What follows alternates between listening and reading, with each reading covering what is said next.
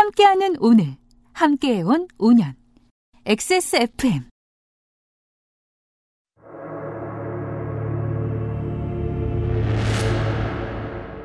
XSFM 창사 5주년 기념 특별기획. 전두환 타서전. 제공. 트루 패밀리. 빅그린 프리미엄 헤어케어. 엑세스몰 음향기기 섹션. 헬릭스미스 무르핀.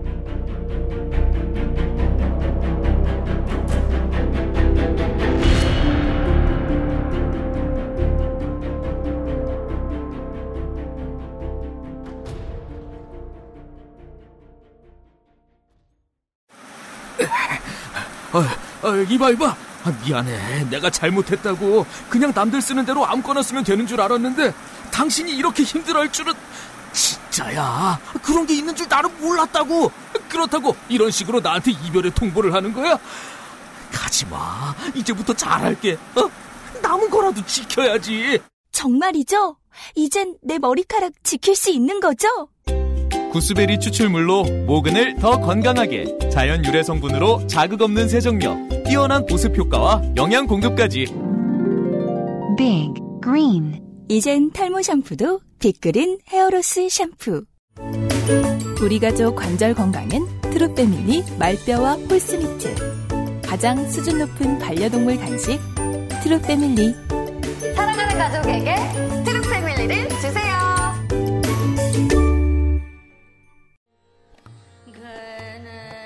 회원 여러분, 제 동작을 먼저 보시고 따라하시면 됩니다. 자, 어깨는 곧게 펴고 양손을 허리에 편안하게 가져갑니다. 이때 엉덩이는 너무 뒤로 빠지지 않게 조심하시고요. 양발을 어깨 넓이로 벌리고 호흡을 들이마신 채로 무릎을 안 괜찮으시죠? 관절 건강에 도움을 줄 수도 있는 무르핀이라면 도움을 드릴 수 있어요. 관절 건강엔 무르핀이니까요.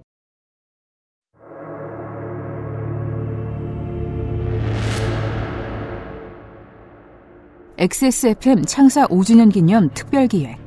전두환 타서전 제2화. 학살.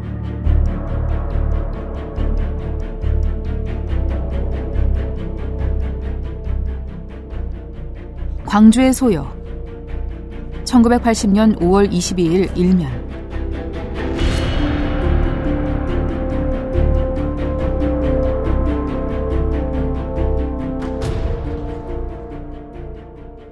계엄사령부는 지난 18일부터 전남 광주 일원에서 발생한 소요 사태가 아직 수습되지 않고 있다고 밝히고 조속한 시일 내에 평온을 회복하도록 모든 대책을 강구하겠다고 발표했다. 계엄사령부에서 확인한 바에 의하면 광주 지역 소요가 악화되어 극심한 난동 현상을 보이고 있는 원인은 전국 비상계엄이 선포되자 서울을 이탈한 학원 소요 주동 학생, 깡패 등 현실불만 세력이 대거 광주에 내려가 사실무근한 유언비어를 날조하여 퍼트린 데 기인됐다고 했다. 그런데 광주 지역에 유포된 전혀 근거 없는 악성 유언비어의 유형을 보면 다음과 같다. 경상도 군인이 전라도에 와서 여자고 남자고 닥치는 대로 밟아 죽이고 있기 때문에 사상자가 많이 난다. 18일에는 40명이 죽었고 금남로에는 피바다가 되었다는데 군인들이 여학생들의 브레이지어까지 찢어버린다. 공수부대 애들이 대검으로 아들, 딸을 난자해버리고 브레이지어와 팬티만 차게 해서 장난질을 한다. 학생들 50여 명이 맞아서 피를 흘리며 끌려다니고 있다. 계엄군이 출동하여 장갑차로 사람을 깔아 죽였다. 계엄군이 달아나는 시민들에게 대검을 던져 복주에 박혀 중상을 입었다는 등 허무맹랑한 유언비어가 만연되고 있는 실정인 바 시민들은 이러한 유언비어에 현혹되지 말기를 당부했다. 광주 사태에 대한 계엄사령관 담화문 1. 지난 18일에 발생한 광주 지역 난동은 치안 유지를 매우 어렵게 하고 있으며 계엄군은 폭력으로 국내 치안을 어지럽히는 행위에 대하여는 부득이 자해를 위해 필요한 조치를 취할 수 있는 권한을 보유하고 있음을 경고합니다. 2. 지금 광주 지역에서 야기되고 있는 상황을 볼 때 법을 어기고 난동을 부리는 폭도는 소수에 지나지 않고 대다수의 주민 여러분은 애국심을 가진 선한 국민임을 잘 알고 있습니다. 선량한 시민 여러분께서는 가능한 한 난폭한 폭도들로 인해 불의의 피해를 입지 않도록 거리로 나오지 말고 집안에 꼭 계실 것을 권고합니다. 3. 또한 여러분이 아끼는 고장이 황폐화되어 여러분의 생업과 가정이 파탄되지 않도록 자중자애하시고 과단성 있는 태도로 폭도와 분리될 수 있도록 함으로써 계엄군의 치안 회복을 위한 노력에 최대의 협조있기를 기대합니다. 1980년 5월 21일 계엄사령관 육군대장 이희성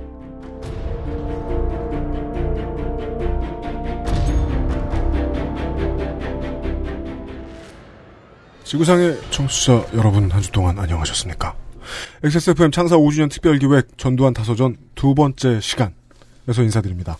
XSFM의 유승균 책임 프로듀서고요. 윤세민 에디터고요. 네, 안녕하십니까. 윤세민입니다. 지난 시간에는 첫 번째 시간에서 박정희가 살해된 그 날부터 이미 엘리트 군인이었고 하나회를 조직해 두었던 어, 권력 찬탈을 염두에 두고 있었을지는 알 수 없는 전두환이 12.12를 거쳐서 국가의 실권을 쥐는 과정을 당시의 기사들을 통해서 확인을 해 보았습니다. 그리고 두 번째 군부 쿠데타가 너무 싫었던 나머지 거기에 시민들이 저항을 하기 시작했다. 그것이 조직화되었고 전국으로 퍼져나가는 상황까지 확인을 할 수 있었습니다. 지난주에 이어서 이번 시간에도 해설에는 서강대 트랜스내셔널 인문학 연구소의 정일영 연구교수입니다. 어서 오십시오. 네, 안녕하세요. intro에는 집단 발포 사건 이후에 군이 광주시 외곽으로 잠시 어, 말은 철수라고 표현하는데 외곽 봉쇄 작전을 펼치고 있었던 네. 그 시기에 나왔던 기사를 보았습니다. 네, 이 기사를 골라주신 이유가 있을까요? 앞서서 저희가 저- 전주에 들었던 마지막 기사부터 좀 출발을 하면요. 네. 거기에 보면 이제 계엄령, 비상 계엄령이 확대되었다라는 이야기가 나오죠. 그러니까 제주도를 포함한 전국으로요. 그렇죠. 그러니까 이전까지는 제주도가 포함이 돼 있지 않다가 이제 포함이 되면서 계엄령이 내려진 건데 네. 실은 이게 어떻게 보면 그냥 제주도 포함 안 했다가 제주도 포함했네 이렇게 느낄 수 있지만 이게 이제 전국 차원의 계엄령이 떨어질 때와 음. 계엄령이 한 군데가 빠지고 어떤 지역만 특수하게 내려질 때가 달라집니다. 명령권 체계가 달라지기 때문에 네. 그렇습니까? 네네. 그래서 지금도 계엄법에 보면 제 6조 1항에 일부 지역만 만약에 내려졌을 때에는 대통령, 국방장관, 계엄사령관 네. 체계가 이렇습니다. 근데 만약에 이게 전국으로 확대가 되면 국방장관이 빠지게 되는 거죠.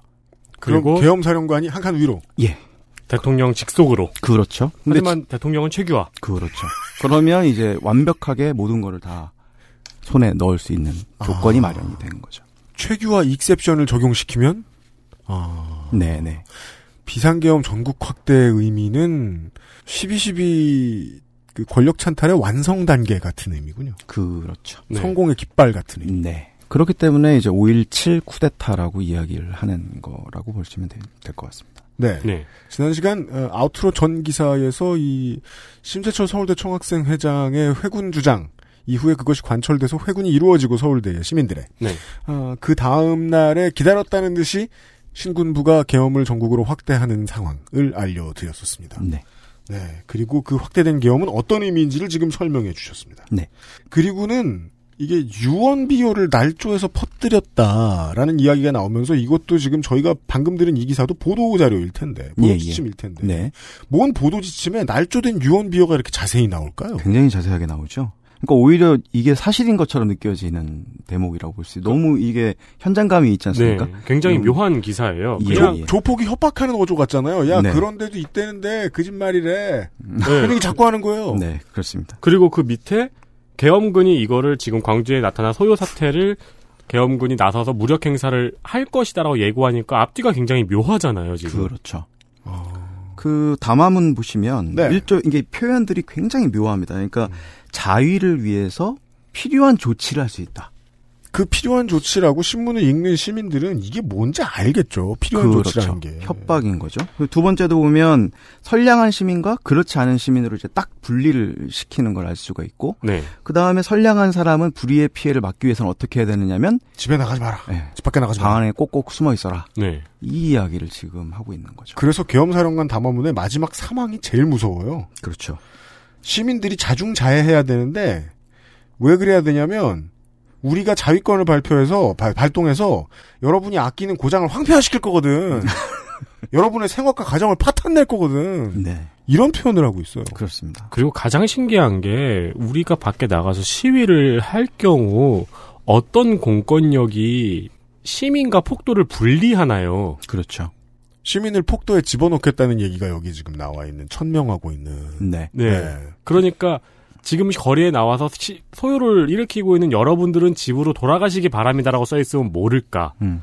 폭도에 어울리지 않고 말고 집으로 돌아가세요라고 분리하는 게 어딨어요. 그 반대로 쉽게 얘기하면 거리에 네. 있으면 넌 이제 폭도다가 되는 거죠. 그걸 네. 판단하는 건 우리이기 때문에 네. 아, 그렇구나. 이런 입장이 되는 거죠. 따라서 이 5월 22일에 이성 대장의 담화문의 의미는 신군부 세력이 애국심을 가진 주민 여러분들도 길 밖에 나오면 어떠한 총 끝에 이제 어느 귀신이 데려가는지 모르게 이런 일이 생길 수 있다라고 협박을 했다는 자료가 되는군요. 네. 그렇죠. 예. 그러니까 뭐 이게 5.18 특별법의 입장에서 보면 이건 실토한 거군요, 죄를. 어찌 보면. 그런 거죠. 예. 지난 시간과 마찬가지로 이 계엄 사령관의 담화문으로부터 이 이야기를 시작을 해 보았습니다. 예. 아, 그리고 이제 요즘 다시 한번 저 강조가 많이 되고 있는 얘기인데 이 전교사령관 소준열 장, 장군이었나요? 그 전두환이 공수부대에 길을 죽이지 말라라는 음. 말을 직접 전달했다라고. 예, 예. 희생이 따르더라도 강요 사태를 조기에 수습해달라라는 말을 했다. 그 전에도 많이들 질문했었습니다. 아니 위에서 명령이 안 떨어지는데 그렇죠. 전국 계엄 상황에서 네. 어느 군인이 자기들 마음대로 총을 먼저 꺼내. 네. 예. 굉장히 재밌는 게 전두환 회고록을 보면 자기는 어- 그 상황을 제어하거나 통제할 권한도 없었고 의지도 없었다라는 이야기를 해요. 식물인 것처럼 이야기를. 그럼 누가 권한이 있는 거예요? 그렇죠. 아니 보안 사령관이었잖아요. 네. 그 당시에. 네. 그래서 사실상 실권자라는 건 당시 사람들 다 알고 있는 상황이었고. 그렇죠. 근데 그 상황에서 다- 나는 한 게 없다라고 얘기를 하면 사실 그 믿을 사람이 누가 있겠습니까? 그렇죠. 한 게 없으면 네. 거기 왜가 있어. 이렇게 쿠데타까지 일으켜서. 그렇죠. 18일 이후에 광주 지역을 잠시 빠져나갔던 군이 에, 광주를 둘러싼 다음에 광주를 아예 차단해버리고 네. 재진입을 하는 시점에 나왔던 기사를 보셨습니다. 네. 재진입 작전 시점이라는 걸 알고 방금 들으셨던 기사를 다시 떠올려 보시면 우리는 다시 쳐들어가서 시민들에게 총을 겨눌 것이다라는 선전포고처럼도 들리는군요. 네. 그리고 현재까지 밝혀진 증언이나 이런 것까지 보면 네. 이게 유언비어가 단순히 유언비어가 아니라는 걸 다시 한번 확인할 수 있는 거죠. 실제로 벌어졌던 일들하고 맞는 그러니까요. 것들이 상당 부분 있거든요. 네. 예, 예. 너무 그로테스크예요. 이걸 신문 기사로 읽고 있다니 우리가 네. 시민들이. 네. 그리고 사실- 유, 유언비어를 이렇게 자세하게 설명할 이유가 도대체 어디 있는지가 되게 궁금하네요. 그러게요. 네. 무서워하라는 거죠. 어떻게 보면. 그러게 예. 말이에요. 네. 언론을 이용한 공포 정치의 흔적이 여실히 드러납니다. 이것은 보도 지침이라 어느 나라 아 어느 언론사나 다 똑같은 기사를 냈으니까 여러분들은 검색어로 검색해 보시면 확인하실 수 있습니다. 그 당시 시민들이 겁을 집어먹으라고 써서 일면 계속 일면이라고 성우가 읽어드리죠. 일면에 내보낸 기사들을 말이죠. 오늘의 이야기는 전두환이 쿠데타를 완성시키기 위해서 해야 했던 학살 혹은 국민들에 대한 핍박에 대한 이야기입니다. 두 번째 기사예요.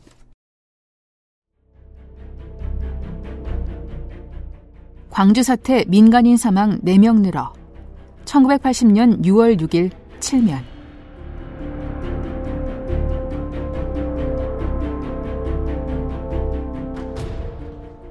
계엄사령부는 이날 광주 사태가 수습된 후 사태의 전무와 진상을 발표했으나 광주시를 비롯한 각지에서 아직도 근거 없는 유언비어가 유포되어 민심을 현혹시키고 사태의 진상을 왜곡, 과장하는 패단이 남아있다고 밝히고 민심 수습을 위해 광주의 군, 관, 민, 경찰로 구성된 사태수습위원회를 발족시킬 방침이라고 밝혔다.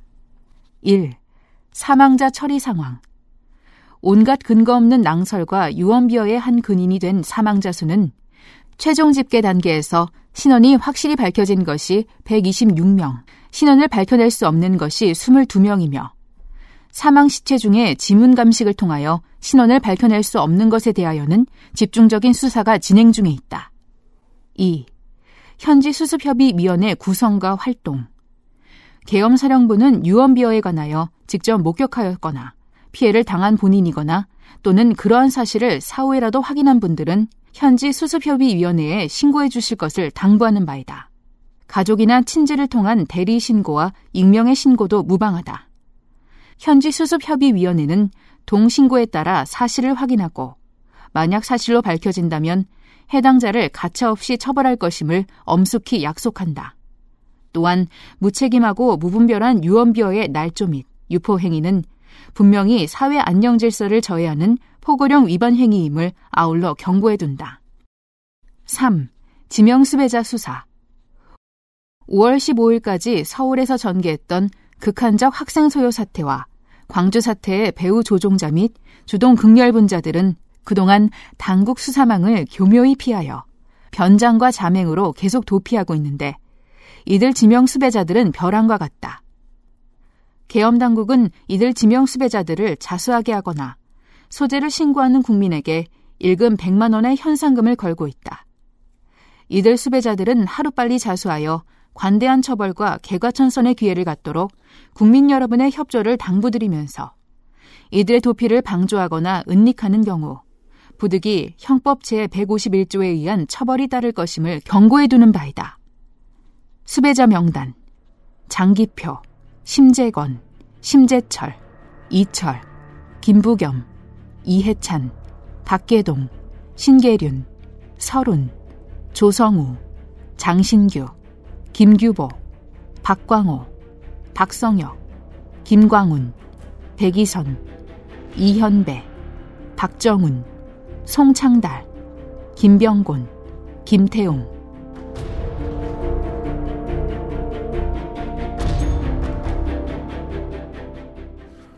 그 시절의 기사를 읽어본 경험이 없는 시민들이 들으면 북한 기사인가 봐 싶을 정도로 문체와 어투가 생경합니다. 공지사항이죠. 겁을 많이 주고요. 네. 경고를 자꾸 하고요, 시민들한테. 범죄자 이름을 읊고요. 네. 아, 이게 문장이 뒤로 갈수록 뭐 방침이라고 밝혔다. 수사가 진행 중에 있다. 이러다가 갑자기 엄숙히 약속한다. 음. 기- 기자가 경고해 둔다. 네. 네, 이게 이제 6월 6일 기사인데요. 네. 이제는 그 5.18 광주에서의 사건이 마무리 종결이 됐다고 이제 판단을 군부 쪽에서 한 것 같고, 네. 그리고 그 정리 작업을 이제 들어간 정- 그 기사라고 볼 수가 있어서 네. 어, 이거를 내놓았습니다. 네. 사태 수습 위원회라는 게 사태를 어떻게 수습하는지가 앞에 네 단어로 설명돼요. 군, 관, 민, 경찰. 네. 관이랑 민이 얼마나 있겠습니까? 음. 예. 유혈 진압을 해놓고 사태를 수습하는 주체에도 군과 경찰이 끼어 있다. 네. 그리고 이 사람들이 하는 사태 수습이라고 밑에 다 자랑해 놓은 것은 신고해라. 아, 그때 확인한 사람이 신고하는 것도 아니고 사후에 소문으로 들은 사람도 신고할 수 있고 네. 대리 신고도 할 수 있고 네. 익명의 신고도 할 수 있고 즉 오가 작통하라고 권장하고 있어요. 시민들로 하여금. 네. 네. 계속 경고해 둔다라고 하고요. 음. 잡아들이는데 시민들이 도와줘야 된다고 음. 전국 신문에다가 이렇게 써놓고 뿌리고 있는 거예요. 현상금이 100만 원인데요. 어림샘으로 봤더니요. 제가 그 당시에 자료들을 뒤져보니까 어, 한 학기 대학교 등록금이 2, 30만 원 하던데입니다. 80년, 어. 81년이면. 그렇게 큰 돈을 내걸고 네. 있어요. 어디 가서 자랑할 만한 금액이네요. 이 정도면. 그니까요. 네. 정말 민주정부라면은 절대로 하지 않을 방식이라는 생각은 듭니다. 네. 그리고 사실 이 2번 항 같은 경우도 네. 그- 그냥 대충 읽어서는 아 앞, 앞에 이야기했던 유언비어의 진상을 밝히겠다. 유언비어를 퍼뜨리는 사람을 잡아들이겠다는 항목. 그렇죠. 그러니까 이제 앞에는 그거잖아요. 지- 네. 지- 직접 본 사람이 있으면 그리고 그걸 한 행위를 한 사람이 있으면 처벌하겠다. 네. 그러니까 마치 정말 말 그대로 수습을 하겠다는 것처럼 보이지만 뒤에 가면 근데 만약 그것이 사실이 아닐 경우 처벌을 하는 걸 경고한다. 음. 이거니까 사실 이거 이 말을 고지고대로 믿고 저 총칼로 군인들이 민간인을 찌른 걸 봤습니다라고 신고하러 간 사람이 과연 있을까요? 그런 의도가 아니었다라는 거죠. 결국에는 이런 요원 비어를 다 틀어막기 위한 또 네. 하나의 경고라고 보시면 될 것 같고요. 그러니까 문장의 시작이 유언비어를 목격했거나 피해를 당한 본인은 여기 와서 신고해 줘라인데 문장의 마지막 문장이 그렇죠. 네, 위헌비어를 퍼뜨리는 거는 포고령 위반 행위임을 아울러 경고해 둔다. 네. 그러니까 사실은 시민들한테 신고하라고 얘기한 문장이 아니고 입 다물고 있으라는 문장인 그렇죠. 거죠. 예. 전체의 문장이. 네, 그런 문장인 거죠. 그러니까 그들의 수습인 거죠. 어떻게 보면. 네. 따라서 이 포고령의 주제어는 주제문은 맨 마지막에 나오는 수배자 명단이군요. 네. 예. 얘네 잡아줄 거 아니면은 사실을 말하지 마. 네. 이런 얘기군요. 네, 네. 이제는 제가 처음에 전두환 타서전을 제가 이제 보도자료들이 많이 돌아다니길래 샀어요. 지난주에도 처음에 그 정일원 교수님하고 인사를 나누면서 가감없이 깠거든요. 예, 책 얼마나 팔리셨어요? 어, 네. 얼마 안 팔렸는지 알면서. 네, 네. 안 팔렸다 말씀해 주시더라고요. 왜 안 팔렸는지 알아요. 저는 책을 읽어봤거든요. 네. 무슨 내용인지 모르겠어요. 기사만 나와 있어요. 아, 뭐 도서관 가서 그 기사책 뒤지고 말지 이거 내가 왜 봐? 이런 생각이 들다가 음.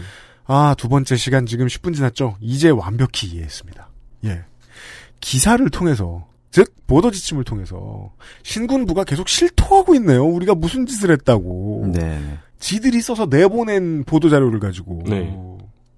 이 사람들 잡아들일 거 아니면 시민들은 닥치고 지나가다가 본 사람들이 있으면 이 사람 신고해. 옆에서 봤다고 들어서 신고해도 좋아. 왜? 걔네들은 변장을 하면서 숨어 다니니까. 서울의 봄의 주인공들 광주 민주화항쟁에서 중요한 역할을 했던 사람들 잡아들이겠다고. 그거 말고는 의미가 없는 거예요 이 사태 수습위원회는. 이 사태수습위원회는 다시 말해 두 번째 민주화 항쟁이 없도록 방제해주는. 네. 네. 그리고 역시 그 관찰자 시, 시점하고 전지적 작가 시점은 되게 쓰기가 어려운 문장이에요. 왜? 왜? 여기도 실패했잖아요 지금. 그렇죠 네, 이게 기자 입장에서 관찰자 시점으로 소- 그 기사를 썼어야 되는데 이게 이게 공부를 따로 안 하면 시- 어렵거든요. 네. 주인공 시점으로 바, 바뀌어요 자꾸. 예. 근데 바뀌었잖아요 지금 네. 주인공 시점으로. 네. 요새 뭐 기자들을 좀 공격을 하면서 네. 소설 쓰고 있네 이러는데 사실 소설 쓰는 게 그렇게 쉽지가 않은 거죠. 그렇죠. 예. 아니 그 문, 문창과나 공문과에서도 이 전지적 작가 시점 쓰려고 하는 애들이 뒤로 가면 갈수록 전, 전부 다 이제 주인공 음. 시점으로 바뀌거든요. 음, 네, 네, 네. 맞아요. 어릴 때 그런 저 순정 만화들 많이 봤어요. 예, 네. 처음에는 주인공 이상한 사람이었다가 점점 자기가 돼. 그렇죠. 음. 네. 사태 수습 위원회는 곧 전두환 정도로 정리해 볼 수 있겠어요. 아, 80년도의 기사 두 개를 보셨습니다. 네. 우리는 학살을 한다는 소문이 있다더라. 라고 자백해 놓은 기사. 그리고 우리가 더 이상 학살을 안 해도 되게 죽여야 할 애들을 콕콕 집어서 잡아들이는 도중이다. 음. 라고 고백한 기사. 네. 그리고 시간을 뛰어넘어서 88년의 기사가 나오는데요. 어, 지금부터 앞으로 한동안 88년 기사가 가끔 환기를 위해 등장할 겁니다. 왜 그런지를 잠시 후에 정일원 교수님한테 여쭤보도록 하죠. 그 다음 기사는 1988년 4월의 기사입니다. 8년 후에요.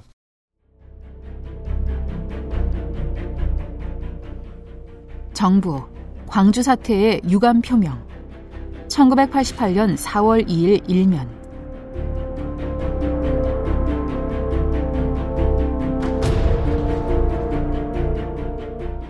정부는 이를 광주 사태의 성격을 민주화 운동의 일환으로 재규정하고 이 같은 사태가 발생하게 된 데에 유감과 이 사태에 만족할 만한 해결이 이루어지지 못한 데 대해 죄송하다고 사과의 뜻을 표하는 한편 피해자에 대한 신속하고 성실한 보상을 위해 국무총리를 위원장으로 하는 중앙협의기구와 피해자 대표로 구성된 민간기구의 설치 등을 주요 내용으로 한 광주사태 치유 대책을 발표했다. 정부 대변인 정한모 문공장관은 이날 정부 발표문을 통해 광주 사태는 당시의 구체적 사태의 진전과 별개로 나라의 정치 발전이라는 큰 흐름에서 볼 때 광주 학생과 시민의 민주화를 위한 노력의 일환이라고 볼 수 있다고 광주 사태에 대한 성격을 재규정했다. 정 장관은 노태우 대통령 취임 전부터 광주 사태의 원만한 해결이 국민 화합의 선결 과제라는 인식 아래 민주화합 추진위를 설치, 국민 각계각층의 여론을 폭넓게 수렴, 치유 방안을 마련하는 데 노력을 기울였다면서 민화위의 건의를 전폭적으로 수용, 사상자 재신고 접수, 유가족 및 부상자에 대한 성의 있는 지원, 망월동 묘지의 공원화 및 위령탑 건립, 부상자 치유 및 유자녀 취업 발선, 광주 어린이 대공원 조성 자금의 국고 부담을 통한 치유 재원 전용 등의 치유 대책을 신속하고 성실하게 추진하겠다고 밝혔다.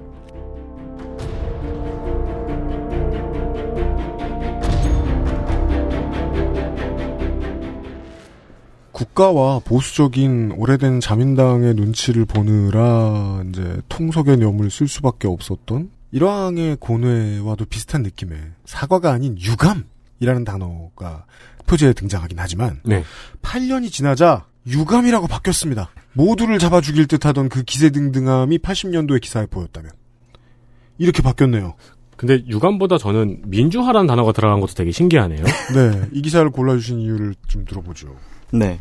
어, 일단 이 시점이 87년에 6월 항쟁을 거친 이후고 네. 이제는 권력을 권력에서 손을 떼야 하는 그런 상황이 된 거죠. 물론 후임자가 본인이 믿고 있는 노태우로 결정이 된 상황입니다만 네. 어, 그 상황에서 지금 이런 발언을 했다는 거는 여러 가지 몇 가지 한 두 크게는 두 가지 정도의 상징적인 의미가 있는 것 같아요. 그러니까 하나는 앞서서 수습하려고 했으나 수습되지 않았다는 걸 본인도 인정을 하고 있는 것이고 네. 그러니까 그 수습이라는 게 이제 본인 입장에서도 그렇고 국민들 입장에서도 그렇고 전혀 되지 않았다라는 걸 본인 스스로가 인정을 하고 있는 거죠. 네. 어 그리고 또 하나는 뒷부분에 이제 나오는 건 단임 실 단임 실천을 계속 얘기를 하고 있죠. 네. 그러니까 본인이 내세울 수 있는 업적이 이제 이거인 거예요. 네. 내세울 수 있는 게. 88년, 89년에 너무 많이 듣던 말 중에 하나입니다. 그렇죠. 단임을 실천했다. 네네. 나는 약속을 지켰다. 그렇죠. 실은 근데 이거 법 지켰다고 이렇게 자랑할 건 아니잖아요. 근데 좀- 예. 그 전의 독재자하고 비교가 되니까요. 그렇죠. 또. 예. 그게 가장 중요한 비교 우위가 있다. 네. 나는 그 정도는 아니다. 뭐 네. 이런 식의 이야기인데요. 걔도 쿠 나도 쿠 걔도 독재 나도 독재 하지만 나는 단임 실천. 네. 음, 음, 음. 그래서 앞에 거를 먼저 얘기를 해보자면 네. 실은 전두환 정권 내내 네. 그들 스스로도 이 광주에서의 일이 사건이 어, 자신들의 권력의 정당성에 흠을 주고 있다는 걸 계속 알고 있었다는 의미가 되는 거죠. 이거를 무시하고 넘어갈 수가 없다는 걸 스스로 캥겨서 계속 얘기할 수밖에 없는 것이고 네. 또 어떻게 보면 6월 항쟁도 80년하고도 연관이 되기 때문에 맞습니다. 어, 이걸 본인도 이제 언급하지 않을 수 없는 그런 음. 상황인 거죠. 음. 그두 번째 담임 같은 것도 담임 실현 자랑한 것도 얼마 전에 그 문서가 공개가 됐더라고요. 그 외교 문서에 그 86년에 조지 슐츠라는 당시 미 국무장관이 면담을 했 다고 그 네. 문서가 밝혀졌는데 맞습니다. 예, 거기에서 이제 본인이 했다는 말이 이겁니다. 정치인으로서 경험이 없어 실수한 게 있다. 음. 그 중에 하나가 어, 헌, 헌, 헌법이 규정하고 있는 단임 약속을 하지 않았어야 하는데 음. 내가 했다. 그리고 아 이 한국의 정치는 거짓말도 좀 하고 해야 되는데 음. 내가 너무 정직해가지고 실수를 했다. 정치하기 어렵다. 이런 발언을 했다는 거죠. 실은 네. 그러니까 본인이 이 당시에 했던 거와는 속내는 완전히 달랐다 라는 것이고 이후에도 이순자 씨와 전두환 씨의 입을 통해 잊을만 하면 나오던 얘기죠. 그렇죠. 괜히 담임하고 물러났다. 예. 어, 내가 예. 괜히 안 계속 까먹을 수. 있었을 것 같은데. 그렇죠. 네. 그리고 연희동이 좋을 줄 알았다. 네. 또 회고록에도 이런 얘기가 있습니다. 그러니까 87년 6월 항쟁 당시에 전두환 회고록을 말씀하신 예, 겁니다. 그렇습니다. 네. 6월 19일 오전 10시 30분에 병력 출동을 지시했다. 음. 음, 진압을 하려고. 네. 그러다가 오후 4시에 유보를 했다. 음. 이걸 마치 자랑인 것처럼 쓰고 있어요. 그러니까 네. 나의 이 뭐랄까요? 이승만이 물러날 때처럼 네. 나의 이 중요한 숭고한 결정으로 인해서 음. 수많은 인명이 목숨을 건졌다. 이런 표현인 왜냐면 거죠. 나는 원래 학살자니까. 그렇죠. 네. 나의 원래 기본 태도라면 음. 병력을 풀었어야 되는데 네. 내가 많이 참았다. 음. 이런 뉘앙스인 거죠. 아, 전두환의 태도의 중요한 코드 하나를 지금 우리가 배웠군요. 전두환이 저렇게 당당한 이유 중에 하나는 그동안 했던 일이 잘못이 아니라고 생각했기 때문이 아니라 나는 충분히 더 잘못할 수 있는 사람이었는데 많이 참았다라는 태도가 늘 있는 거군요, 밑에. 그렇죠. 그래서 그 몇 년 전에 그 발언도 있었잖아요. 젊은인 젊은 사람들이 나한테 당해보지도 조롱- 않고. 그렇죠. 네. 그 발언에 그 꼭대기에는 이제 그 생- 사고가 있는 것 같아요. 나한테 계속 그래도. 당했으면 이렇게 너네들이 표현의 자유를 누리지 못하지. 네. 정도의 전제랄까? 음. 아하. 예. 근데 진짜 건강해요 그 양반은. 네. 나이 많이 먹고도. 잠깐 말씀해 주셨습니다만은 80년에 피로 억눌렀던 화기로 억눌렀던 분노는 87년에 다시 일어나서 결국은 이 신군부 체제를 쓰러뜨렸고 아, 쓰러진 신군부 체제에서 양김의 분열로 겨우 살아남은 노태우 정부였지만 노태우 행정부 역시 시민들의 바램을 절대 묵살할 수 없는 처지였기 때문에 광주 민주화 항쟁을 민주화 운동으로 재규정했고 죄송하다는 말도 했지만 이 88년 기사에 나오는 이 보도 자료의 지- 주체 주체는 전두환이 아니라 대한민국 정부죠. 네. 팔칠 체제로 국민들에게 진.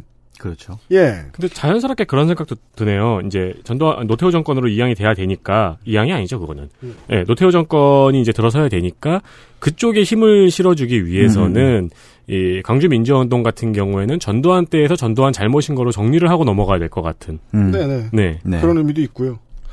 어, 민아이의 건의를 전폭적으로 수용했다는데 민아이가 건의를 이렇게 했을 리가 없거든요. 이건 좀 우습긴 해요. 음.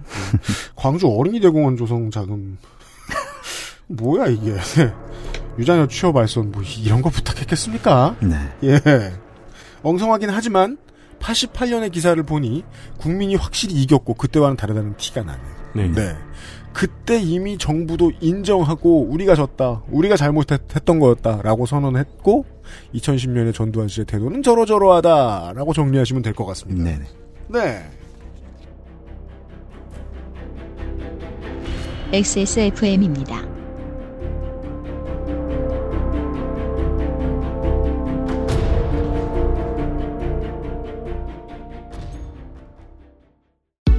Bluetooth, headphone, Monster, Sony, Jabra, wireless. Join the freedom. Access Mall. 살짝 아쉬워할 때도, 목 놓아 울 때도, 가족이지만 모든 말을 이해하진 못하니까. 좋은 것만 골라서 트루 패밀리. 가장 수준 높은 반려동물 간식 트루 패밀리. 사랑하는 가족에게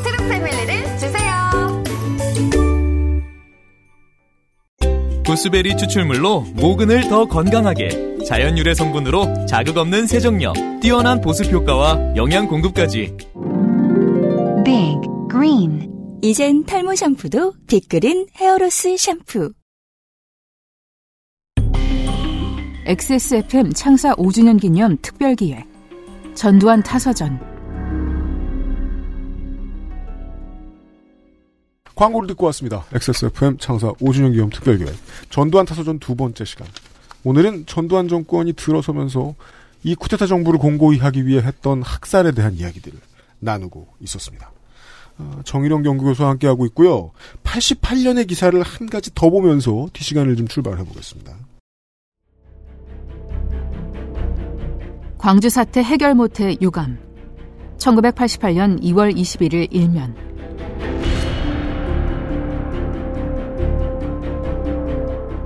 전두환 대통령은 20일 상호 청와대에서 이임 기자회견을 갖고 광주 사태는 우리 근세사에 있어서 가장 불행한 일이었으며 오 공화국이 출범한 뒤에 최선을 다해 불행한 사태를 수습하려 노력했지만 아직까지 여기에 대한 만족스러운 해결을 하지 못해 대단히 유감스럽게 생각한다고 밝히고 아무쪼록 어떻게든지 이 문제가 제대로 풀려 온 국민이 관용과 사랑을 바탕으로 화합과 단결하는 나라가 되기를 진심으로 기대한다고 말했다. 전 대통령은 TV와 라디오로 전국에 중계된 이날 회견에서 단임을 실천한 것은 본인의 정치적인 신앙이었으며 그것은 우리나라 민주정치를 발전시키는 초석이 된다고 확신했다며 내가 약속을 지킨 대통령이 되었다는데 가장 큰 보람을 느낀다고 말했다.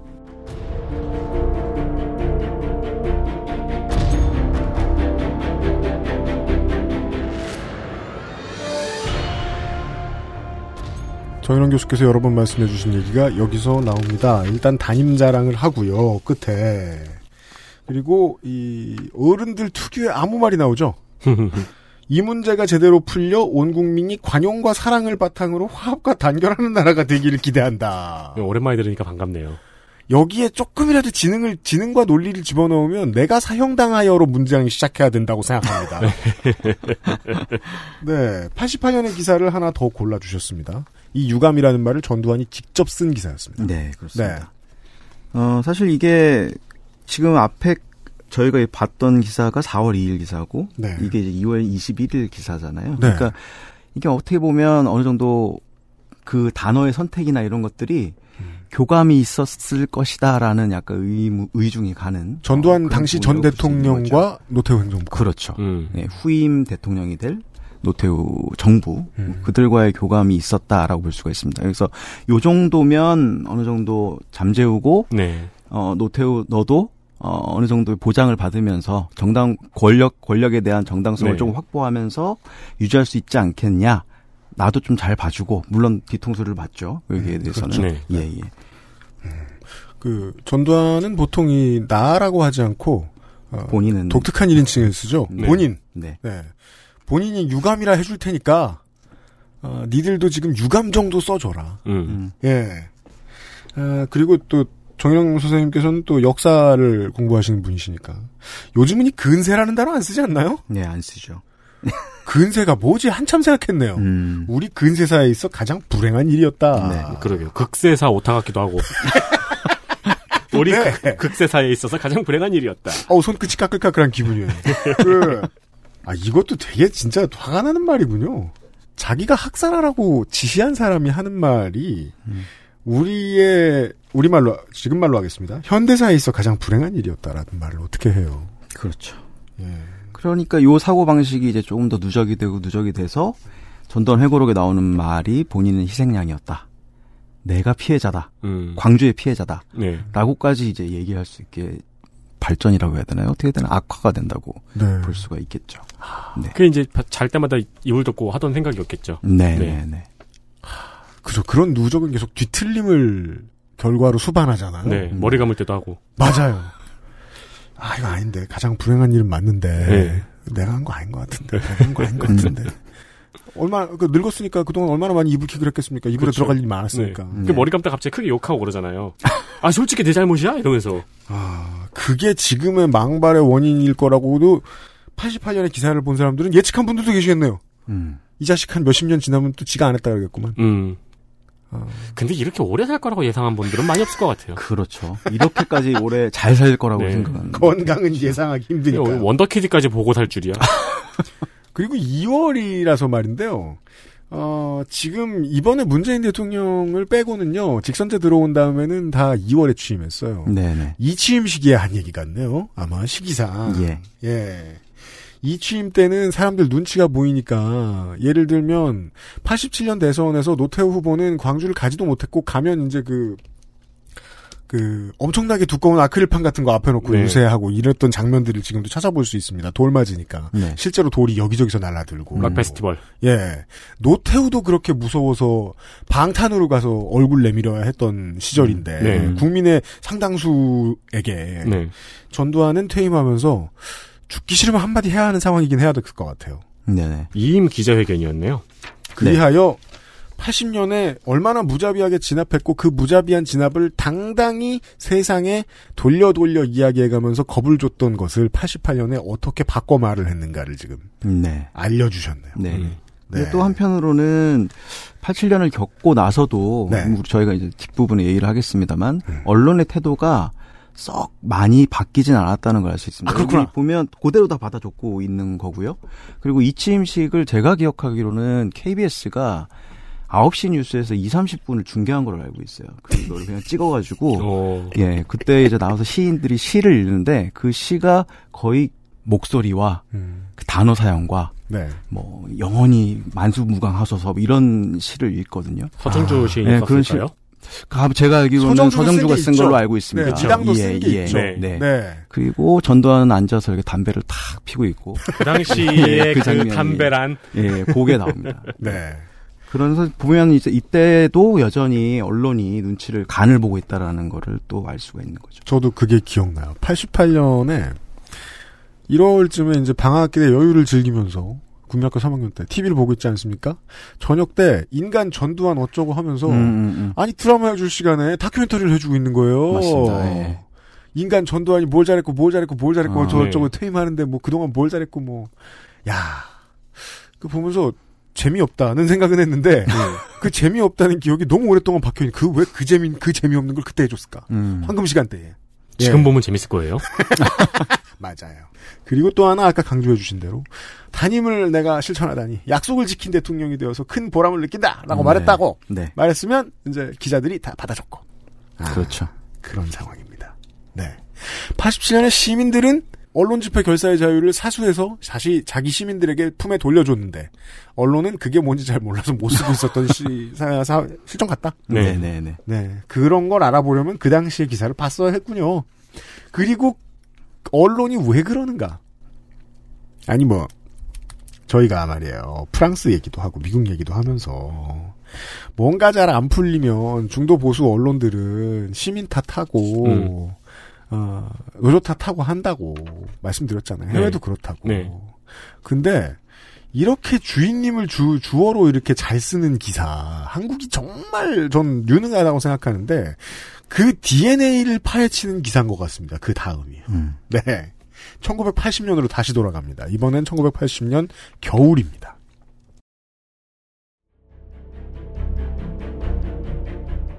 신문 방송통신 통폐합 1980년 11월 15일 일면.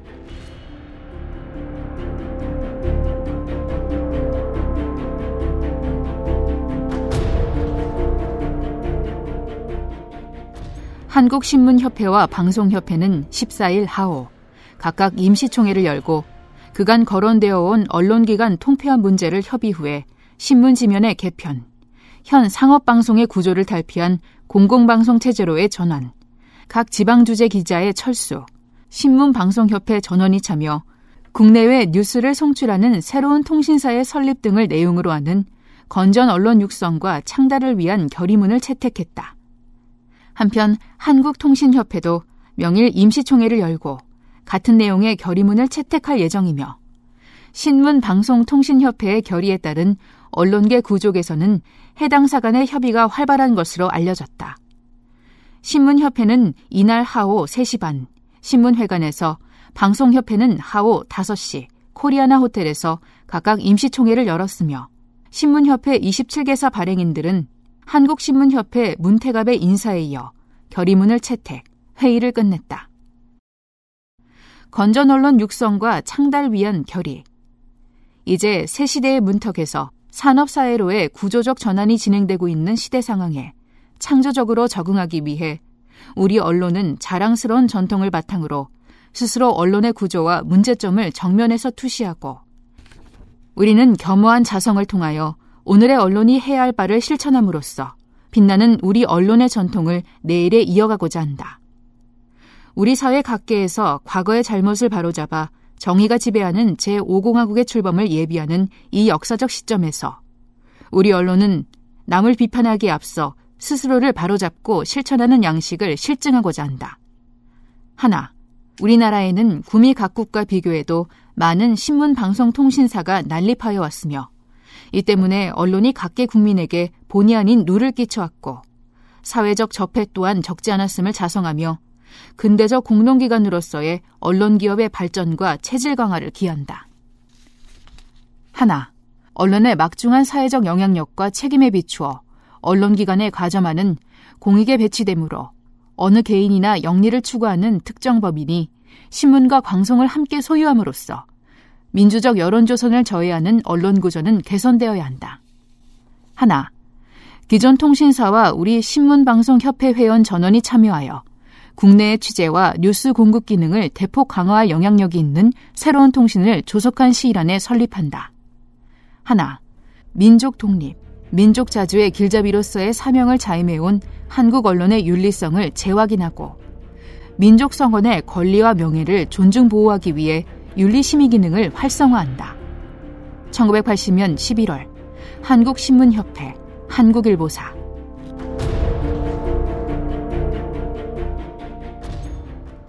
그 지난주 내내 출연하지 않았던 주인공이 있죠. 누구요? 그분에게 드리고 싶은 말씀이네요. 음. 아저씨 이게 연합뉴스예요. 아 그렇죠. 1980년 11월의 사건 언론 통폐합 그 당시의 언론인들은 언론 학살 뭐 이런 식으로도 부르곤 했었던 사건 당시에 나왔던 기사입니다. 네. 배경을 모르고 기사문만 보면 언론인들이 갑자기 자숙을 하더니 우리 한 회사가 되어요. 라고 결의한 것으로 읽힙니다. 네. 어, 이 포도지침을 뽑아주신 이유는요? 네. 말씀해주신 대로 지금 주체가 한국신문협회, 뭐 한국일보사 이렇게 나오는데 네. 나중에 이제 밝혀진 것으로는 11월 12일에 이 기사가 이제 15일에 나온 건데요. 네. 어, 보안사령부에 이제 각 사주들을 다 모으죠. 명목은 처음에는 무슨 뭐 세미나가 있다, 음. 교육이 있다 이렇게 해서 모았는데 뭐 속된 말로 조인트 까기 위해서 이제 모인 거죠. 네. 이제 너네들이 이런 지침을 받아들이지 않으면 족치겠다. 그러니 각서를 써라. 그래서 각서를 받은 다음에 지금 이 절차를 진행을 하고 있는 거고 음. 실은 이제 좋게 말하면 이, 이 여기서 제가 얘기하는 공영이란 말이 계속 나오는데 공영, 공영, 예, 공영. 공영이란 말 이게 뭐 듣기는 참 좋지 않습니까? 네. 공공을 위한 뭐 네. 그런 거다. 음. 공영 방송 이제는 우리도 익숙한 말입니다만 음. 실은 어 똑같이 신군부니까 어, 이 병영으로 본 거라고 생각을 해요. 왜냐하면 우리가 군대에서 방송국 하나잖아요. 신문도 하나고. 네. 그러니까 시끄러운 거죠. 여러 여러 군데서 막 떠드는 거 시끄럽고 80년 광주 때에도 5월 광주 때에도 보니까 전남일보 기자들이 뭐 우리는 붓을 놓는다 뭐 이런 거 쓰고 저항을 하고 네. 예, 그 내부 데스크에서 막았을 뿐이지 실은 모든 기자들이 입을 닫으려고 했던 건 아니었던 거거든요. 전남일보사의 기자들 다수가 이런 학살의 장면을 보고도 쓸 수가 없었다. 부끄러워서 붓을 내려놓는다. 그렇죠. 라는 이 공동 사직서를 쓰죠. 그게 그렇죠. 나중에 유명해지죠. 예, 예. 그런 그러니까 이들이 보기에는 불순 세력들이 언론에 잠재해 있기 때문에 음. 이들을 좀 쳐낼 필요가 있다라고 생각을 했던 거라고 볼 수 있습니다. 네. 그것이 바로 이 전두환 정권의 괴벨스라 불리던 허문도의 아이디어였다고 전해지는데 지금은 네, 그렇죠. 조선일보 기자였던 네. 그렇습니다. 선언문 같은 게 나오는데 이거야말로 정말 군대에서 쓰는 방식으로 다 하나 하나 하나 하나 이렇게 네. 열거해놨는데 그 첫 번째 하나를 보면 어 신문 방송 통신사가 난립하여 있다. 음. 다시 말해 언론 출판의 자유가 보장되어 있다는 거잖아요. 언론 출판의 자유가 보장된 게 이때는 사회적 적폐였던 거죠. 음. 적폐란 단어가 여기서 나오죠. 근데 대체 그 언론사가 설립된 게 왜 국민한테 누인가? 누를 끼쳤대잖아. 구미 각국이 무슨 말이에요? 유럽, 유럽과 미국, 미국. 그러니까 그 왜- 선진국을 뜻하는 선진국. 거죠. 예, 왜 선진국. 구미라 그래요, 근데? 그게 이제 한자로 한 네. 자씩 따서 이렇게 하는데 뭐 구라파. 많이 썼죠. 아, 이대류. 구라파의 예, 예, 구예요? 예, 예, 예. 아, 가끔씩 마이구 이런 네. 기본 물어볼 때 기본 물어볼 때 있어요. 네. 마이구미가 아니고 네. 구미 각국. 네. 그때 제가 기억하기로는 이때 내세웠던 논리 중에 하나가 또 뭐였냐면 음. 일본하고 또 비교를 했던 게 있었던 것 같아요. 그래서 네. 일본의 대형 언론사들을 얘기하면서 음. 그들의 부수를 봐라. 음. 엄청나지 않느냐. 음. 그럼 우리도 거기에 맞는 국격을 갖추기 위해서는 숫자를 줄이자. 합치자. 음. 합쳐서 많이 한 언론사가 많이 내는 게 자랑할 만한 일이다. 라는 얘기도 했던 걸로 기억. 아니 인구수가 두 배 차가 났는데. 음. 어. 드래곤볼을 봐라. 결국엔 합치지 않느냐. 음. 합쳐야 세지지 않느냐. 과점. 음. 중요한 건 과점이다. 네. 이때 공영이 탄생합니다. 그리고 설명해 주셨지만 보안사에 모여서 그 참 언론 사주면 회사에서 봤을 때는 제일 무서운 사람이잖아요. 하느님이잖아요. 그렇죠. 네. 끌려가서 아, 연필로 각서 쓰죠. 음. 예. 나는 우리 회사 포기합니다. 음. 이런 각서였습니다. 예. 그리고서 방송사가 몇 없어지고 네. 신문사가 몇 없어지고 그 대가로 뭐가 생긴다고 얘기하죠. 그게 바로 어, 윤세민이 얘기해 준 대로 연합통신이지요. 예. 예. 뭐 대표적으로 동양 TV가 이때 살아. 제, 아, 제, 제 이른다. TBC가. 예. 네. TBC가 예. 사라졌죠. 네. 그래서 네. KBS ETV로 맞아요. 폐합이 되었고요. 그 마지막 방송한 이덕화 씨는 몇 년 있다가 전두환이 되죠. 전두환이랑 친하게 지내다가. 네. 예, 그렇죠. 예, 그렇죠. 그래서 이때 이런 이런 효과로 사실 그때 그 80년대 뉴스를 분석한 다큐가 예전에 있었는데 네. 그걸 이제 제가 학생들한테 가끔씩 보여주거든요. 예. 근데 그걸 보면 정말 기가 막힌 거죠. 오늘 음. 학생들 보면 저희가 이제 땡전 뉴스라고 하는 거 있지 네. 않습니까? 맞아요. 땡전 뉴스 시작해서 전두환 각하는 오늘로 시작하는 청소하셨다. 예, 그게 한 네. 10분 끝나면 이제 이순사 이, 이순자 여사께서는 오늘 이렇게 네. 나가는 게 그 뉴스의 행태였고 네. 또 학생들이 좋아하는 좋아한다고보다는 좀 많이 웃는 장면은 뭐냐면 그 전두환이 처음으로 이제 레이건을 만나러 미국으로 갑니다. 음. 미국으로 갔을 때 그 특파원의 멘트가 뭐냐면 네. 미국에 비가 온 지 오래됐는데 음. 전두환 각하가 오시니까 이 단비가 내리고 있다. 뭐 이런 얘기를 합니다. 실시간 뉴스 중에. 어. 예, 그런 얘기가 9시 뉴스에 얘기가 됐던 때니까요. 또 길을 몰고 간 사나이. 예, 그리고 뭐 아마도 기억을 하실 텐데 해외 순방을 엄청 다녔습니다. 네. 전두환이 막 우표도 많이 내고 뭐 많이 다녔죠. 맞아요, 맞아요. 예, 예. 근데 이제 귀국하고 나갈 때 그걸 중계를 하잖아요. 이, 이 마라톤 중계하듯이 카퍼레이드 하는 거예요. 가고 예. 있다. 예, 그거를 막 이제 착륙하고 있습니다. 터치다운 뭐 이러면서 이렇게 하는 거를 막 하거든요. 정말 그 대사를 씁니다. 터치다운 이 말을 쓰는데 하여튼 그런 뉴스가 나오던 시기가 맞아요. 바로 이 시기였어요. 그 중계가 안양에서 연행될 때까지도 했었죠. 네. 그러니까 그건 괜찮아. 네. 흔히 볼 수 없는 장면이잖아. 그렇죠. 네. 아, 아, 그러네요. 언론 통폐합을 한 다음에 그런 이제 모든 저 미디어를 자기 얼굴과 자기 행적, 자기가 안 한 잘된 일들을 홍보하는 데에 좋게 바꿀 수 있었군요. 그렇죠. 네. 이런 언론 통폐합이 87년으로 시민들이 민주주의를 수복하고 난 뒤에는 어떻게 평가를 받는지에 대한 88년의 기사를 한번 보시죠.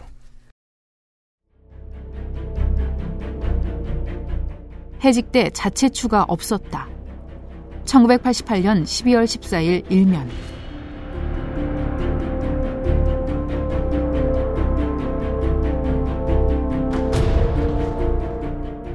국회 문공위는 13일. 장강재 한국일보 회장, 김상만 동아일보 명예회장, 방우영 조선일보 사장, 이종기 중앙일보 사장 등 4대 일간지 사주들을 출석시켜 언론인 해직에 통보된 명단 외에 추가자가 있었는지, 언론 통폐합의 기준이 고르게 적용되었는지, 5공화국 아래서 언론이 제3명을 다했는지 여부, 75년 동아조선 사태의 발생 배경과 해직 기자 복직 문제, 서울경제의 폐간이 합당했는지 여부를 집중 신문했다.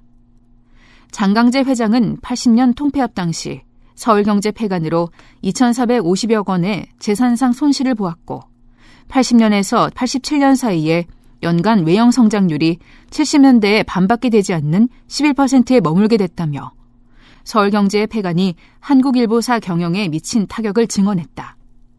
장 씨는 보도 지침이 한국일보에 기록으로 보관되게 된 경위와 관련 85년 초 문공부 장관이 이정배 홍조실장을 대동하고 한국일보가 4대 일간지 중 보도 지침을 가장 많이 위반했다는 경고를 해오기에 날마다 보도 지침을 기록으로 남기라는 지시를 한 바 있다고 말했다.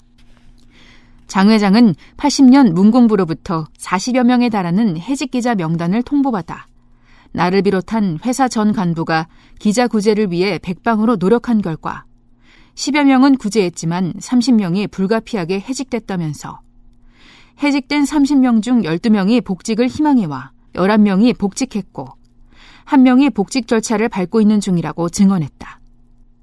방우영 사장은 80년 7월 당시 유학성 중정부장의 초청으로 발행인들이 신라호텔에서 모임을 가진 사실이 없다고 증언해 지난 언론 청문회에서 장기봉 씨가 어느 조간신문사 사장이 신라호텔의 발행인 모임에서 한 주간지에 폐단을 들어가며 언론 통폐합의 당위성을 주장한 바 있다고 말한 증언 내용을 정면으로 부인했다. 방 사장은 사대지 중 유독 조선일보만 언론 통폐합에서 무슨 이유로 아무런 피해가 없었냐는 민정당 이병영 의원의 신문에 대해 조선일보는 자매지가 없었고 TV나 라디오도 없었기 때문에 피해가 없었다고 말하고 80년 10월 국보의 입법위원이 된 이유가 조선일보 출신의 허문도 씨의 추천에 의해서였냐는 질문에 대해 사실과 다르다면서 직능 대표로 권유를 해와 마지못해 응했다고 답변했다. 이날 사대지 사주들은 당시 관계기관에서 통보된 해직 대상 기자 명단 이외에 자체적으로 추가해 해직한 기자는 없다고 밝혔다.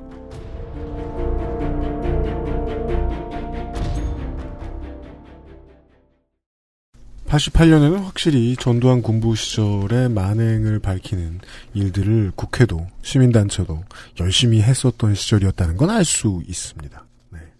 이 기사를 골라주신 이유는요? 네, 그 앞서서 이제 언론 통폐합과 더불어서 어, 언론을 장악하기 위해서 그 실질적인 인원들, 그러니까 기자들을 이제 전면적으로 해고하는 네. 어, 일들을 벌였고 그리고 거기에 어, 몇몇 사주들이 어, 동조를 한 거죠. 어떻게 보면 그 시기가 기회라고 판단했을 사주도 있었을 거라고 저는 생각을 합니다. 음. 그 지점이 네, 나와요. 네, 이 기회를 통해서 네. 우리도 한번 메이저로 점프를 해보자. 네. 예, 요렇게 했던 정황 증거들이 여기에 나오는 거죠. 그래요, 맞아요. 네. 아, 서해문직의 김혜식, 서해문집의 김혜식 대표가 여- 본인의 연구로 발표하신 내용이 있더군요. 당시에 언론계에 종사하고 있는 사람, 주로 기자겠죠? 18,000여 명이었다가 이 언론 통폐합 조치가 발표된 다음에 16,000여 명으로 줄었다. 19,000에서 이, 아까 1 1900에서 2,000명 정도가 줄어들었다고도 볼 수 있다는 건데, 그러면 같은 업계에서 갑자기 정부에서 이렇게 라고 했다고 해서 회사 몇 개가 없어지고 10%가 넘는 노동자들이 일자리를 확 잃었다는 거예요. 네. 그리고 그들이 대부분 언론인이었을 거란 얘기죠. 네. 아, 그리고 직장을 이렇게 잃었으면 요즘의 주식시장에서 얘기처럼, 어, 야, 월급쟁이를 잘랐대. 그 회사 투자해야 돼. 그런 게 아니라, 그냥 사업체 전체를 뺏어버린 거잖아요, 이건. 그렇죠. 따라서 그냥 잘 나가고 있던 그 당시에는 인구가 막 늘어나고 네. GDP가 막 늘던 시대니까 잘 나가고 있던 언론사 계속 발전할 언론사를 국가가 없앴어요. 그러면 그룹 입장에서는 큰 타격. 일 텐데 에, 지금 국회의원들이 물어보고 다른 언론사 사주들이 얘기를 하죠. 어떤 언론사는 그렇지 않았던 것 같다. 음. 예. 피해가 없었다. 음. 예, 여기에서 조선일보의 역사에 가장 중요한 전환점이 등장하는군요. 이 기사에서. 그렇죠. 조선일보만 언론 통폐합에서 무슨 이유로 아무 피해가 없었느냐. 음. 예.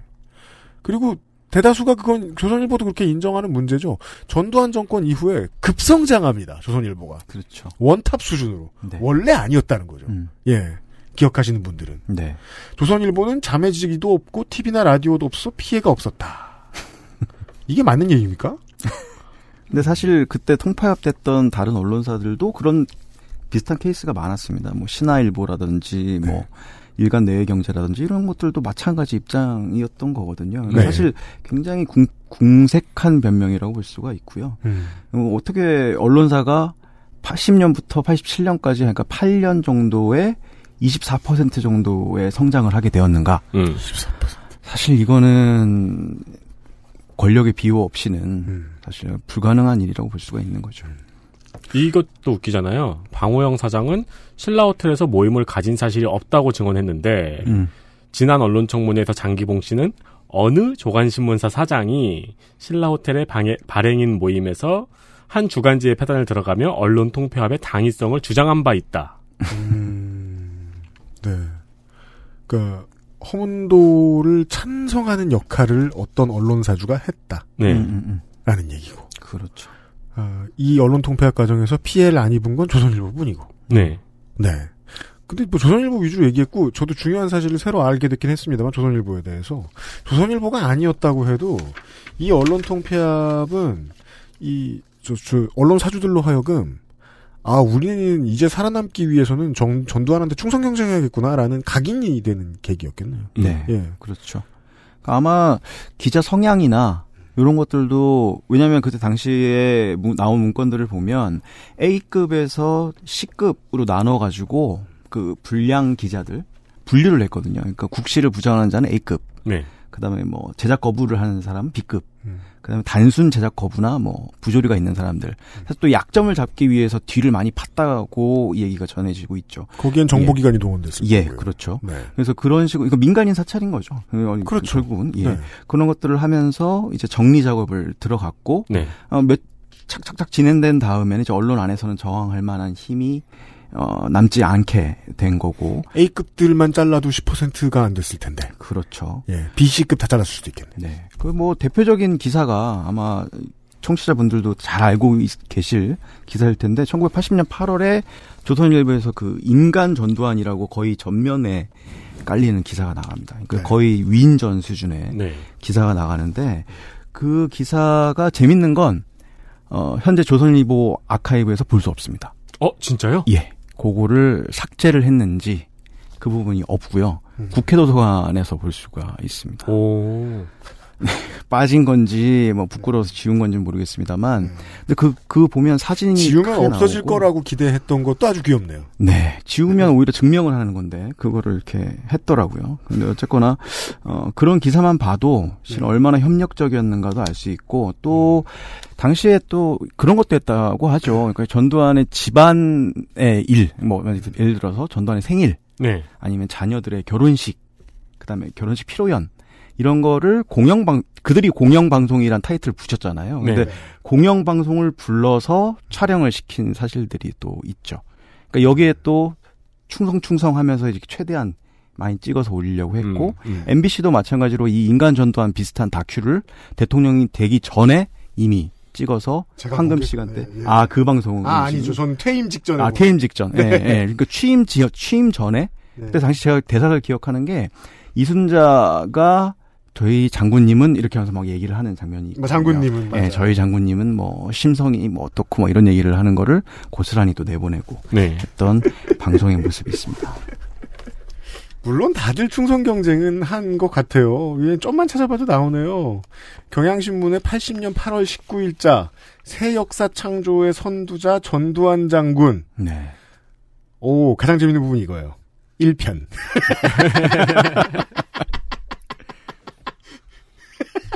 단어 사용이 어, 참 익숙해요. 그러니까 뭐 영도자라는 말도 쓰고 네. 장군 뭐 이런 것부터 시작을 해서 네. 굉장히 멋있게 포장을 하죠.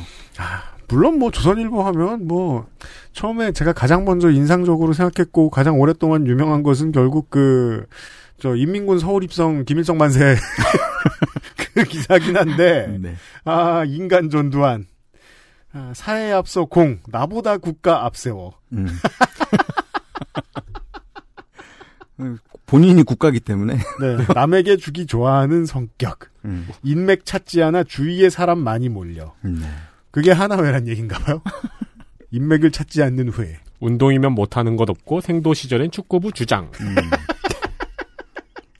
뭐, 뭐, 꺼내기 시작하면 한도 끝도 없죠. 사실 그 박종철 군 사건 때에도 네. 유일하게, 거의 유일하게 고문이라는 단어를 쓰지 않은 신문이 조선일보인 걸로 알고 있습니다. 아, 그렇군요. 예, 예. 조선일보가 이 라이징하기 시작하는 시절 그게 전두환의 신군부의 쿠데타와는 찬탈과는 그 정권 찬탈과는 어떤 관계가 있는지를 알아볼 수 있었습니다. 그렇게 따지면 언제나 이 인상적인 게 조선일보는 의리가 좋아요. 네. 음. 의리에 밝아요. 네. 끝까지 지켜줘요. 네.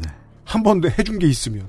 언론 통폐합 전후의 사정을 통해서 전두환이 어떻게 정권을 공고히 했는지와 어, 우리나라 민주정치를 발전시키는 초석이 내가 됐다라고 말하면 안 되는 이유와 조선일보가 대두된 사연을 확인할 수 있었습니다. XSFM입니다.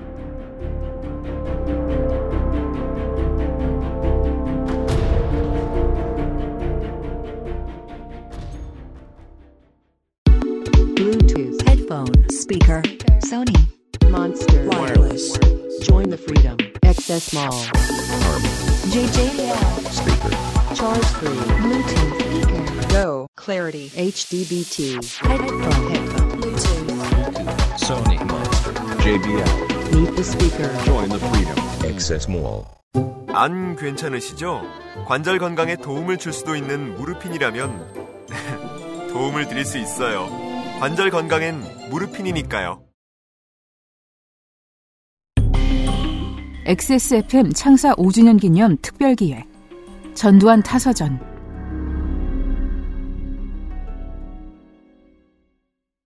그리고 지난주에 예고해 주신 대로 마지막 얘기는 80년에 사람들을 죽였고 난 앞으로 또 그럴 수도 있어 라는 얘기를 언론을 통해 계속 얘기합니다. 전두환이. 그래도 양심이 있는 기자들이 자꾸만 취재를 취재답게 하면서 사람 귀찮게 굴자 언론을 통폐합시키고 그들의 밥줄을 끊어버립니다. 네. 거기에 더불어 시민들은 언론이 있든 없든 또다시 들고 일어날 수 있기 때문에 밑에서 뭘 할지 모르잖아요. 평상시에 니들이 뭘 하고 다니든 우리말은 잘 들어야 될 걸이라는 신호를 줄 필요가 있어서 개발해낸 새로운 무언가가 등장합니다. 그게 바로 삼천교육대지요. 그게 오늘의 마지막 얘기입니다.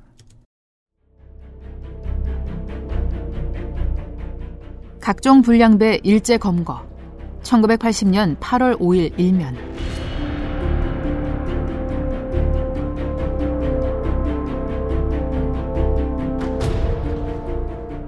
국가보위 비상대책 상임위원회 위원장 전두환은 4일. 우리 사회 저변에서 선량한 국민을 괴롭혀온 폭력사기 밀수 및 마약사범 등 각종 사회적 독소를 뿌리 뽑기 위해 이들 사범에 대한 일제 소탕을 시작했다고 발표하고 사회 정화를 위한 정부의 이 같은 조치가 범국민 운동으로 승화될 수 있도록 시민 모두가 협조해 줄 것을 당부했다. 오자복 국보위 문공분과위원장은 이날 회견에서 이번에 사회학 일소 특별 조치는 사회악의 씨를 뿌리 뽑아 밝고 명랑하고 정의로운 새 시대, 새 사회를 건설하자는데 그 뜻이 있다고 지적하고 사회기강 문란범을 사회로부터 단순히 격리시키는데 그치지 않고 계몽 선도하는 시책을 써 선량한 시민으로 재생할 수 있도록 함으로써 다시는 그 같은 사회악이 영원히 발붙이지 못하도록 할 방침임을 강조했다. 제가 처음으로 이 삼천교육대라는 사회시설의 존재를 알게 된 것은 88년이 지난 뒤에 삼천교육대를 갔다가 살아 돌아온 사람들의 수기가 쏟아졌기 때문이었습니다. 음. 뭘 봐도 너무 재밌었습니다. 저는 드라마에서 처음 본 것 같은데. 아, 머리 깎아야 되는데, 머리 깎아야 되는데 하며 버스를 타러 가는 길에 붙들려 갔다가. 거기에서부터 고민했다. 거기에서부터 잡혀가서 겪은 생지옥에 대한 체험 수기. 네. 책 읽는 습관을 들일 때 저한테는 아주 좋은 책들이었습니다. 재밌잖아요. 네. 그래, 그렇죠. 네. 그 내가 안 당했고. 네. 그냥 우리 동네 사람이 당한 줄 몰랐죠. 너무 네. 거짓말 같은 이야기니까요. 또 맞습니다. 예. 예.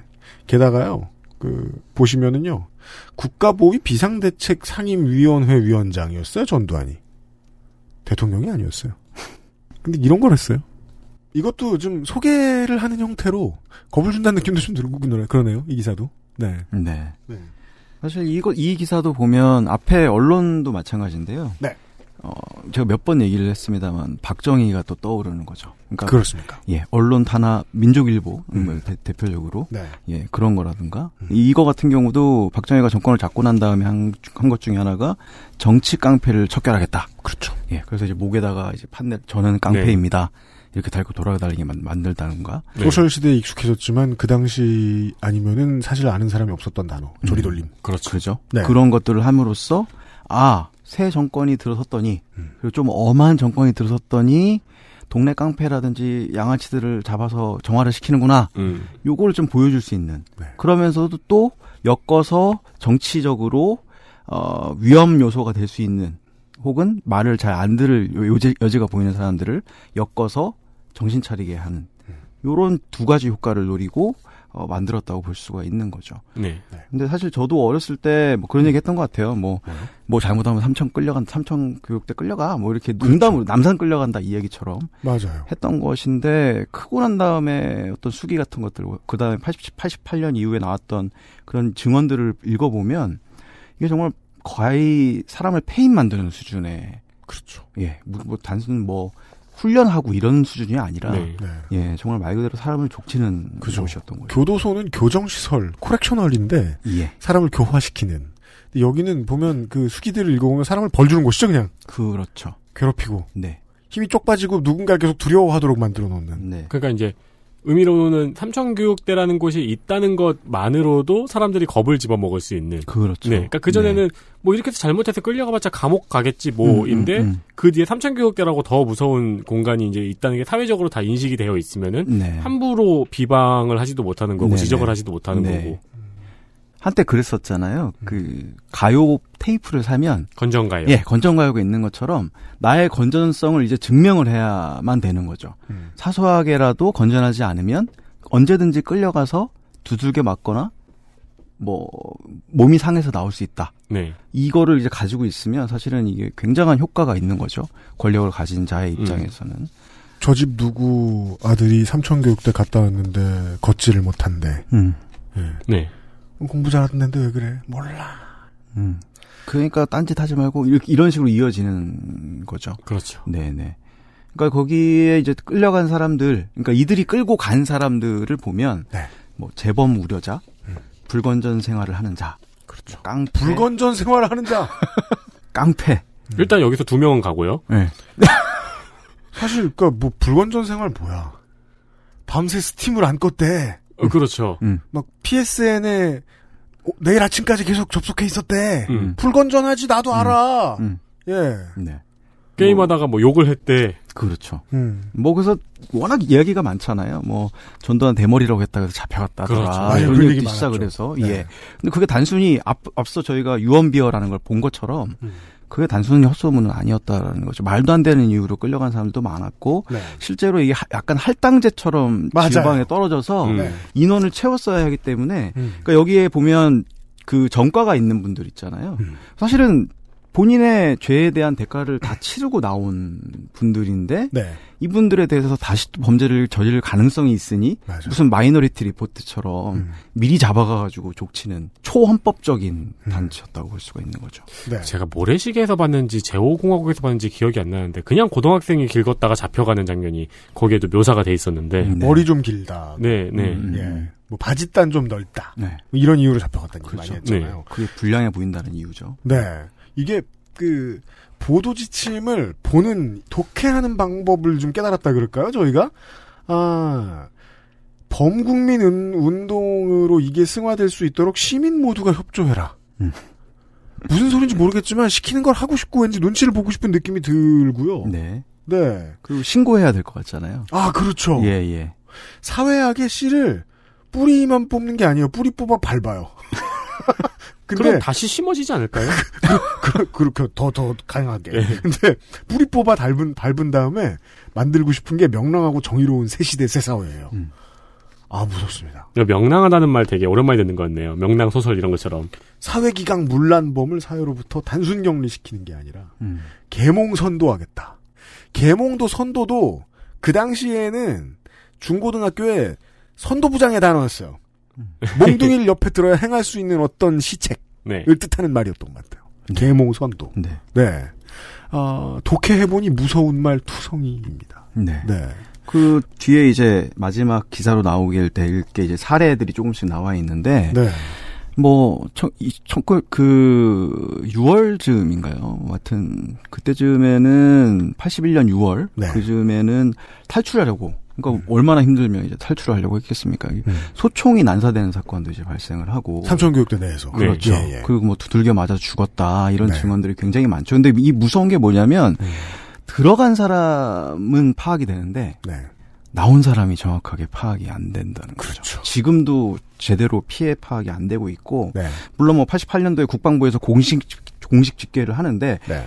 국방부가 집계를 했다는 것도 참 웃기는 일입니다만 그러네요. 예, 예, 네. 집계를 한 게 54명이 죽었다. 음. 그리고 후유증 사망자가 거의 400명입니다. 음. 예. 거의 이게 페인이 돼서 나온 거죠.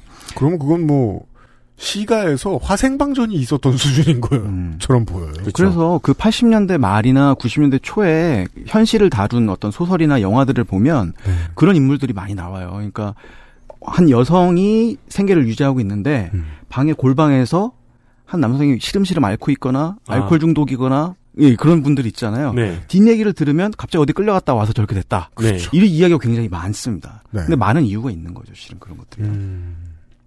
그리고 또 지역별로 그 교육대에 보낼 세- 교육생을 채워라. 그렇죠. 즉 가두고 괴롭힐 사람의 숫자를 채워라라고 하면 사실상 계속 말씀드렸습니다만은 랜덤 시민들이 끌려갔을 테니 음. 랜덤으로 잡아가면은요 동네에서 소문나는 그 범위도 균등할 거예요 아마 음, 사회학의 실험을 어떻게 해보면 그래서 모두가 알고 있는 그리고 그게 아마도 전두환 정권의 의도였을 것이다. 그렇죠. 네. 네. 네. 그리고 이게 또 어떤 의도치 않은 효과일 텐데 나온 사람들에 대한 동정 어린 시선이나 저 사람이 이유도 없이 끌려갔다라는 것보다는 음. 그 당시에는 80년대에는 저 뭔가 있으니까 끌려갔을 거다. 이게 낙인을 찍는 그러니까 네. 다행히 살아서 나왔더라도 네. 그 사람이 더 이상 정상적인 사회생활을 할 수 없게끔 만드는 효과까지도 얻었다고 볼 수가 있는 거죠. 우리가 언론 통폐합 얘기를 들은 다음부터 지금까지 이어져 오는 보수 언론의 고약한 버릇들의 시초를 느낀 것 같달까요? 네. 사람들을 똑같은 시민들을 구분지어서 어떤 시민들이 본의 아니게 피해를 정부나 큰 곳으로부터 입게 되면 쟤네들은 당해도 싸지 라는 서사를 계속 만들어 보여주는 습관. 네. 네. 그 전에는 보도 지침에 의했다면 지금은 그냥 뭐 미전실인가? 아무튼 누가 누가 써, 그러니까 예전보다는 지들이 알아서 잘 쓰는 음. 그렇게 변했을 뿐 그 비슷한 습관이 언제 시작됐는지 알 것 같습니다. 네. 정권을 실제로 잡기 하긴 잡았다고 표현하기도 어렵습니다. 나중에 뭐 나오겠습니다만은 그 결론이 나왔잖아요. 얘네들은 반란 일으킨 거다. 네. 예. 성공한 쿠데타였지만 처벌을 받았습니다. 따라서 정권을 잡았다는 표현은 어폐가 있네요. 여튼간에 아, 문서상 대통령이 되기 전에 과정 중에 이런 일들이 있었습니다. 야, 근데 팔십- 네. 대통령도 아닌데 그냥 비상, 비상대책 상임위원회 위원장인데 음. 이런 거를 만들 수 있었어요. 네. 최규와 익셉션이라고 지난주에 설명을 드렸습니다.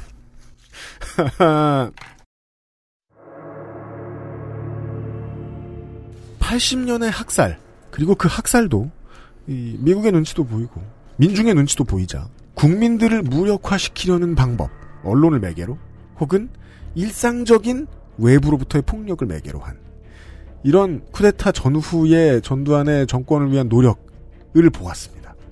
그리고 이것들은 너무 명명백백해서 팽팽해서 의혹을 가지기도 힘드네요. 기사로 보니까. 네. 이제 전두환 타서전의 집필 의도를 정확히 파악했습니다. 책이 많이 안 팔렸다고 하고요. 어, 저희들은 모든 내용을 다 소개해드리지 않기 때문에 찾고 싶으신 분들은 지금도 어느 사이트에 가서나 아, 주문하시면 다음날 받아보실 수 있을 겁니다. 네. 인세는 기부를 합니다. 인세는 네 어, 민주화 운동 관련 재단에 기부를 한다고 합니다. 네. 네. 그러니까 기부를 하려면 좀 많이 팔려야 돼요. 그렇죠. 자기가 벌려면 뭐좀 팔려도 되는데 너무 너무 안 팔리면은 이제 받는 입장이나 하는 입장이나 조금 민망하죠. 네, 민망하거든요. 네. 책을 쓰고 이걸 벌었다고 거짓말하지 마 이러면서 돌려보내면 어떡해요 재단에서. 네. 524원 이러면서. 네. 어, 면이 서도록 장사가 좀 됐으면 합니다.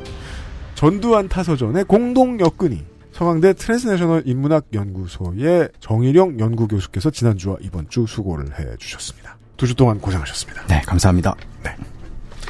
저희들도 물러갑니다. 다음 주 목요일 시간에 다시 뵙도록 하죠. 유승균 PD와 윤세민 에디터였습니다.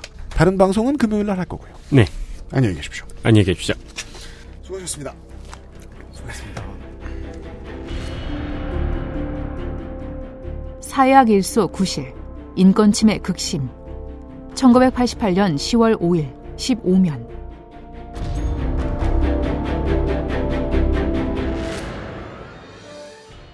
정당 등 각계에 제시된 피해 사례를 종합해 보면 당시의 훈련은 불법적 가혹행위가 극심했음을 말해주고 있다. 경기 파주 모 부대에서 지프 뒤에 입수생을 매달아 연병장 네 바퀴를 돌려 사망시켰고 강원 원주 모 부대는 입소자를 밀폐된 쌀통 속에 넣고 3일 동안 물 한 모금도 주지 않고 자물쇠를 채웠으며 소변으로 얼굴을 씻게 하고 혓바닥으로 화장실 청소를 시켰다는 등 철저한 진상규명이 요청되는 사례가 수두룩하다. 삼청교육은 지난 80년 국보위가 공무원 숙정, 구 정치인 재산 환수 등 일련의 개혁 조치와 함께 사회정화 차원에서 실시한 것이다.